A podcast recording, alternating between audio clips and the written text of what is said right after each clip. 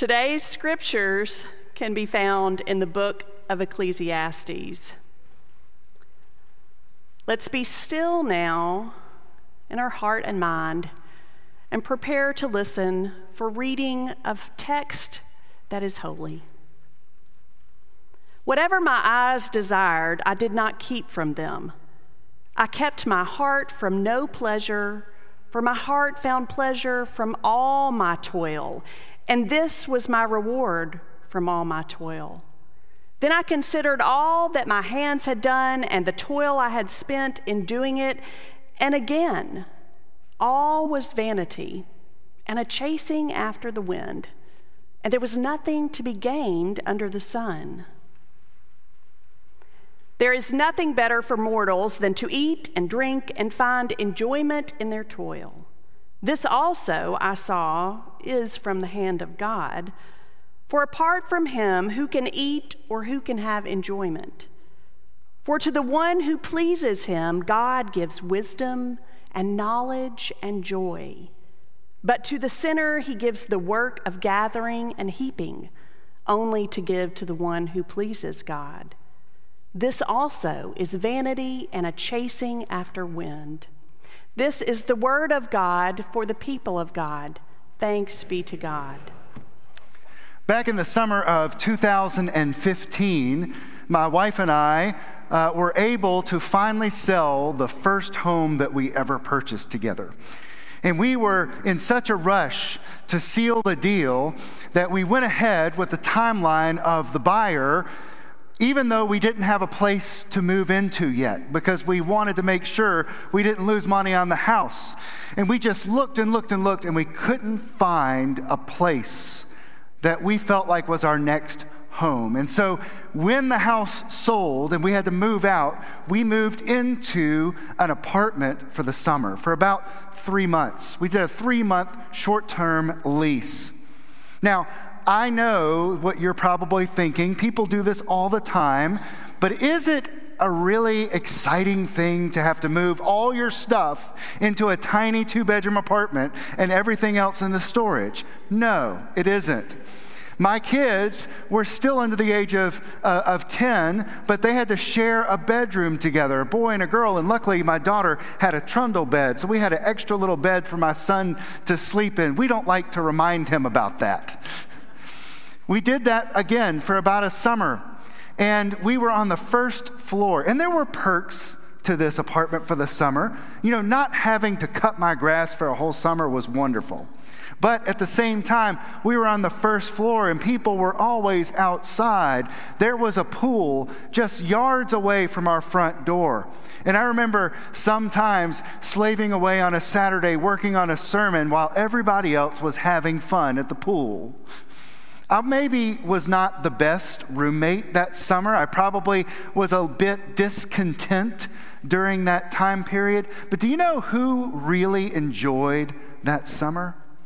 My son Davis was six years old. He had a grassy area outside to play, to run around, to ride a scooter. And there was one incident that really sort of summed up the opposite reaction to that summer versus my reaction to that summer. And that was one afternoon where my wife Julie and my son Davis were at the pool, and this six year old just had the day of his life. And he leaned back on that chair right there by the pool. He put his arms up behind his head like this, and he said, This is the life. For him, that summer was a highlight of his young days. For, for us, it was one of those, uh, you know, speed bumps on, in our life. It was a place we had to live until we finally were able to move in the house we're in now. What is the difference between my summer of discontent and his summer of contentment? Is it just perspective? Is it just expectations? Or is there something deeper? You may have heard of author and, and pastor Tim Keller before. He has one of the largest churches in New York City. And years ago, he told this story uh, about reading an article from a, a, publication that was really in its heyday in the 60s and 70s. It was called The Village Voice. And there was an author who's not a Christian, but who was talking about this idea of discontentment and putting all our hopes in one thing or another, looking forward to something that would just fix our broken lives. And this is what Keller remembers this author saying. Her name is Cynthia Heimel. This was written in 1990. I pity celebrities. No, I really do. Sylvester Stallone, Bruce Willis, Barbra Streisand, they were all once perfectly pleasant human beings. But now their wrath is awful. You see, Sly, Bruce, and Barbra wanted fame. They worked, they pushed, and the morning after each of them became famous, they weren't happy. Because that giant thing that they were striving for, that fame thing that was going to make everything okay, that was going to make their lives bearable, that was going to provide them with personal fulfillment and happiness, had happened to them. And they were still them. Their disillusionment turned them howling and insufferable. It makes me think of that lyric from U2 I have run, I have crawled, I have scaled these city walls, and I still haven't found what I'm looking for.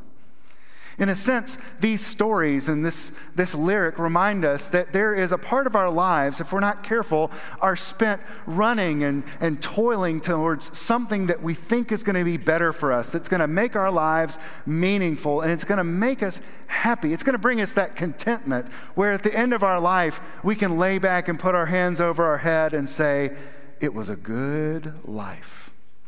But sometimes, if we're not careful, the very things that we are working towards are not really all they're cracked up to be. In fact, it's almost like an image of someone slaving away, toiling on a treadmill or in a stationary bike. They are putting all this energy into going somewhere, but guess what? They're still in the same place. They haven't moved at all. The toil didn't change their predicament at all. I think we've got a lesson to learn in terms of commitment today. And what does it mean for us to have a perspective on gratitude, thanking God for the blessings we have in our life, and as well as the same time of checking our desires and making sure that they are good and right for us?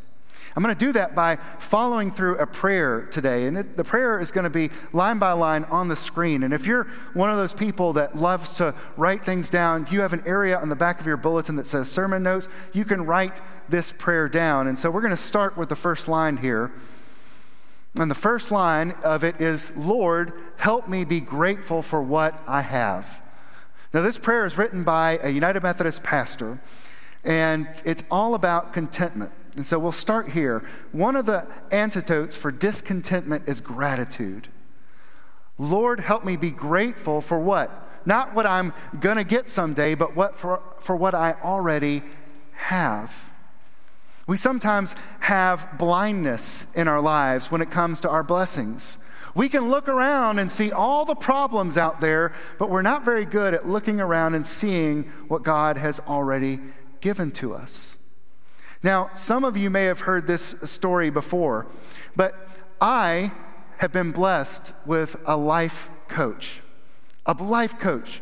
God knew that I did everything wrong, and so He blessed me with a wife who is my life coach. There's always a better way to do it, and thankfully, she knows how to do it. And it can be kind of frustrating sometimes to realize the things that I thought I was doing fine are not always the right way to do things, there's always a better way. And I will admit it right here and now. After I try it, it's usually better. It usually is. She's right. But you know, if I get so focused on the frustration of being told how I can do things better, I can become in a sense, blinded to all the good things. I can forget. I can sort of fixate on the frustration and forget the love and the blessings.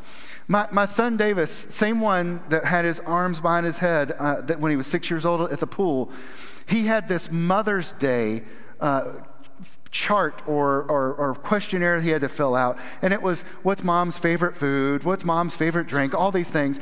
And, and it was favorite thing about my mom. And it said, my mom stops me and my sister and my dad from killing each other.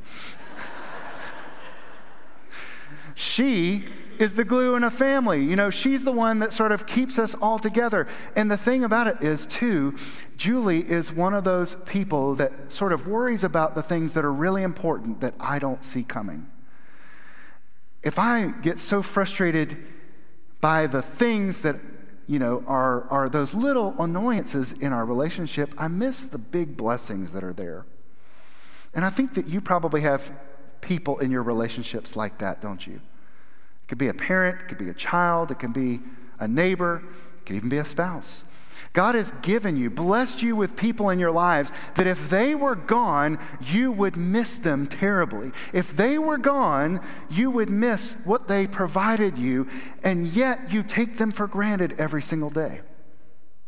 We are like that sometimes. We, we sometimes do not realize the blessings that are already in our lives, and often they are people more than things, aren't they? But there are even things that we already have in our lives that we're not grateful for, and yet they get us where we need to go. They sustain us, they are there for us. We often jump from being grateful into desiring more, but we've got to stay in this place of wanting to be grateful for what we have because that is an antidote for discontentment. But there's more. The prayer continues. It starts off by talking about gratitude, but now it says this Lord, help me be grateful for what I have, and then remember that I don't need most of what I want. I don't need most of what I want. How many people have made a midnight impulse buy on Amazon and then had to go and return it?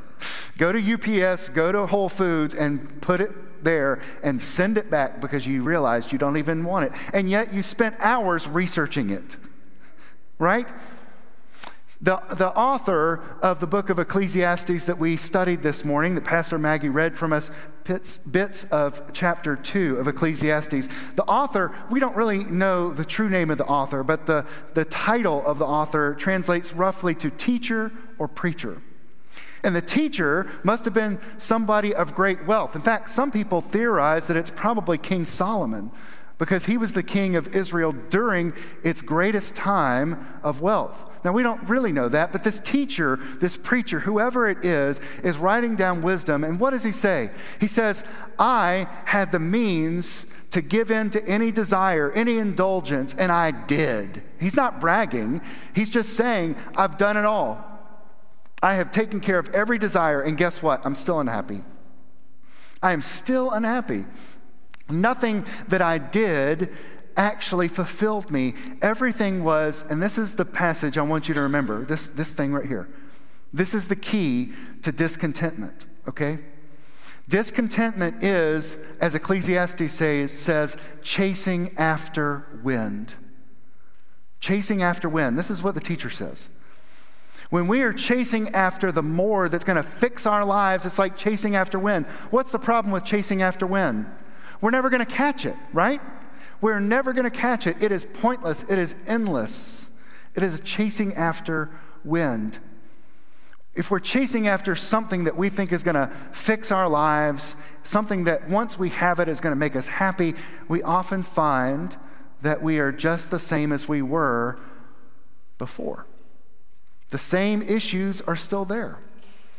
It's because our discontentment is more of a perspective of our lives than actually a loss of what we want. And that's what the teacher is telling us. He's done all this before. He has given in to every indulgence and he's still unhappy. He has to work on his own wants and desires, his own perspective, his own expectations. That is part of the key. Realize that some of the things that we are chasing in our lives is like chasing after the wind, will still be the same after we get it. So that's the second part of the prayer is to remind ourselves that most of what we want we don't need. And listen, I am just as guilty as anybody else of all the things that are on my shopping list in my cart right now that I'm waiting for permission to buy from my life coach. I'm not joking. That brings us to our last part of the prayer. So you can write this part down too. The last line is joy that joy is found in simplicity and generosity. Joy is found in simplicity and generosity. Now, what do I mean by that? Joy, contentment, is not found in the pursuit of things. It's usually found in the simple things, the relationships that God has already blessed us with, the church where we get to worship, the house we're already in. You know, simple things, the things that really matter. Rick Warren, who's a pastor out in California, says that there are two things that we need to get right for contentment. The first is life is not about things, it is about the things that last forever. So, if you can think about the things that last forever in your life right now, if you could look back to all the things you've done, all the people in your life, all the things you have purchased, how many of those things have lasted the longest? And often those are the simplest things, not the most complex things. They're not the things you wanted or desired the most, but it's the things that have gotten the, in your life the longest because they matter, they mean something. Life is not about the pursuit of things, it is about the things that last a lifetime. And the second thing that Rick uh, Warren wants us to remember is that if we are going to ever have enough, there are only two ways that we can have enough. One is work harder. If you work harder, you can get enough. The other is want less. Want less. Either work harder or want less. There's no other way to get enough in our lives. Already, the teacher from Ecclesiastes has told us the warning about working harder and toiling for more. So, wanting less, that doesn't mean that we have to sell all of our belongings in order to live a simple life, it just means that we need to want less. We need to realize that life is not, again, about things, but about the things that, that matter and that last a lifetime. These are things that we really need to understand if we are going to find joy. And it's not just about joy in what we have, but it's also in about being generous.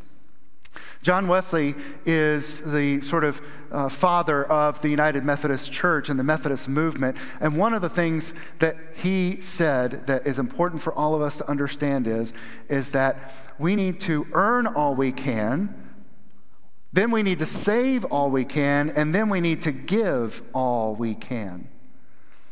You see the difference there? He, he says, Earn all you can so that you can save all you can. And if you save all you can, then you will have the opportunity to be as generous as you want. And often we find our happiest moments, our most content moments, when we're able to give and to share, don't we? Not when we get something, it's when we have the opportunity to give something. Contentment often comes when we are generous more than we are receiving something. So remember this joy comes not in the pursuit of things or the chasing after wind, but it comes in the joy of simplicity and generosity, the last line of our prayer. These are important things for us to remember if we're going to find contentment in our lives. Let's look at this prayer one more time. And would you read it out loud with me? Lord, help me be grateful for what I have. Remember that I don't need most of what I want, and that joy is found in simplicity and generosity. Amen. I will say this in closing. When we ignore this prayer and when we ignore its teaching in our lives or Ecclesiastes, we then become enslaved to the pursuit of chasing after wind. One of my friends, Lisa Uboa, who is a pastor in North Carolina in the Methodist Church, see, says to her church all the time, Don't be your own Pharaoh. Don't be your own Pharaoh. Do you remember who Pharaoh was? He was the ruler of Egypt who enslaved the Jewish people. He made them build the, the cities of Pithom and Ramses brick by brick, and he put them out in the fields as forced laborers. He was the one that, in, that uh, uh, enslaved them to do what he wanted. And what she's telling us is don't be your own Pharaoh. When you put yourselves into the pursuit of more because you're discontent, you are actually enslaving yourselves to the pursuit of chasing after the wind. Don't be your own Pharaoh. Don't allow yourself to be enslaved to this pursuit of more because it doesn't lead to anything productive. Instead, focus on the things that bring true joy to you and to others, and the things that provide you with the opportunity to be generous to all. Thanks be to God. Amen.